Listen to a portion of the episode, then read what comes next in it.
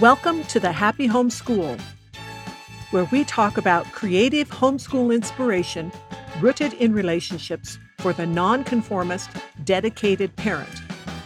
I'm Laura Blodgett, and my goal at The Happy Homeschool is to inspire and equip you to create a learning environment that makes home everyone's favorite place. You can always read more at thehappyhomeschool.com. Hello, I'm Laura. Today we're going to talk about how parents should think about rebellion. Let's start by putting authority in perspective. People often have two equally unhelpful extreme views toward authority. Some people try to say there is no legitimate authority, and others basically deny that any claim of authority can be disregarded. Understanding the concept and application of authority has important implications for parents. Parents and their children will greatly benefit if parents have carefully thought about authority. At the core are two questions. Is authority ever legitimate? And how is rebellion defined? The dictionary definition of rebellion is not very helpful to this discussion because all the sources I read simply defined rebellion as violent resistance against whatever power structure is in place. But most people have a sense of legitimate versus illegitimate authority. Christians in particular often struggle with how to respond to anyone who claims authority. There are places in the Bible that speak of God at least allowing the worldly powers that exist. However, I think asking one question reminds us to look at the whole scenario. Can just anyone claim authority over our children? Unfortunately, it is common for the governments of this world to claim that they have the final say over how children are taken care of. Yet parents around the world will almost all claim a greater right to decide what happens to their children. They cooperate with governments to the extent required, usually in order to keep their children from being taken away from the home. Since the Bible also makes it clear that God considers parents to be responsible for and in charge of their children, it becomes obvious that even from a biblical point of view, just doing whatever a given proclaimed authority says has its limits. But I think we can make a case for parental authority even without citing helpful and wise biblical verses. Children need to be taken care of, which requires that someone have the responsibility to do this. This type of responsibility cannot function without some sort of authority. The kind of authority that is needed is a combination of that which protects children from those who would harm them, takes care when others would neglect them, keeps children from harming themselves, and requires certain things of children for their own good and for the good of those around them. It is obvious that parents have by far the greatest natural claim to this dual responsibility authority for children born to them.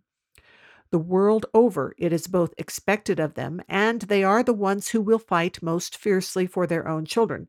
There are, of course, exceptions, but parents who abdicate this responsibility are considered shameful at the very least by the majority of people. So what does rebellion look like? It is helpful to start with considering what rebellion against parents is not. Rebellion is not children disagreeing or making mistakes, and rebellion is not an older child seeking an independence appropriate for his age or maturity. Rebellion at large must at the very least be an ongoing practice of disregarding authority.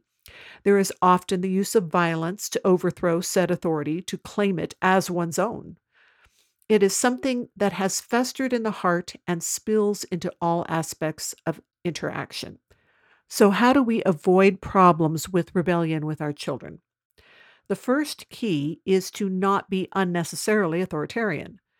The best first step to achieving this is to make sure the parent-child relationship is built on love. This doesn't just mean telling children you love them, but exhibiting love in how the children are cared for, prioritized, and treated with patience.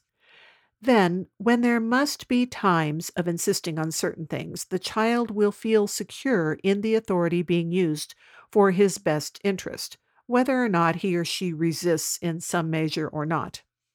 Next, Make sure that when authority is used, it is done with a calm assurance. A confident, loving authority does not need to rant or threat. Just take the necessary action and help the child to understand what is going on.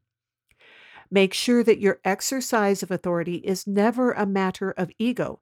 That is, the child being required to do something is not a measure of your power or reputation. Give the child regular opportunities to make choices for things you can in good conscience allow them to bear. This may not look the same for every family. Some parents insist on more regular schedules or eating habits. Other parents are more concerned with social scripts to keep things moving smoothly. A lot of things tend to fall under house rules, and that's okay. However, it is a parent's role to bring some order and security to the family interactions and living quarters. But don't be misled by governmental definitions of childhood. Children do not mature based on the latest age limits.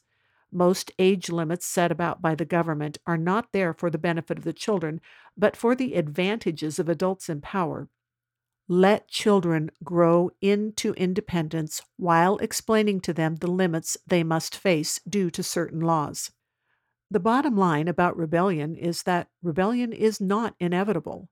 What is commonly called rebellion in older children is frequently not rebellion because they have a legitimate claim on more independence. Growing into adulthood is not an act of rebellion. Just thinking properly about authority and rebellion can take care of a lot of parenting concerns. Teaching your children to think properly about it will help them understand themselves better and make better decisions about judging who is a real authority and how to honor that. That's all on that topic today. Don't forget to go to the website and check out our family-friendly read-aloud books. We have two that are available right now, Four Frogs in a Glass Pond, and the other one is A Million Rocks. The subtitle of the book, A Million Rocks, is a book of almost counting words, and that came up in conversation about one of my grandkids lately, trying to teach them to understand how different words can mean different things about amounts in different situations. And we're updating one of the first family-friendly read-aloud books, and so that should be released soon. That will be a new edition of The Blue Fish with some very lovely illustrations done by one of my daughter-in-laws. So, see you next time. Make sure you have signed up for the Dangerously Helpful Homeschool Dispatch. When you do, you will receive my best 25 homeschool tips. Now go out there and have fun creating a fantastic homeschooling experience for you and your children.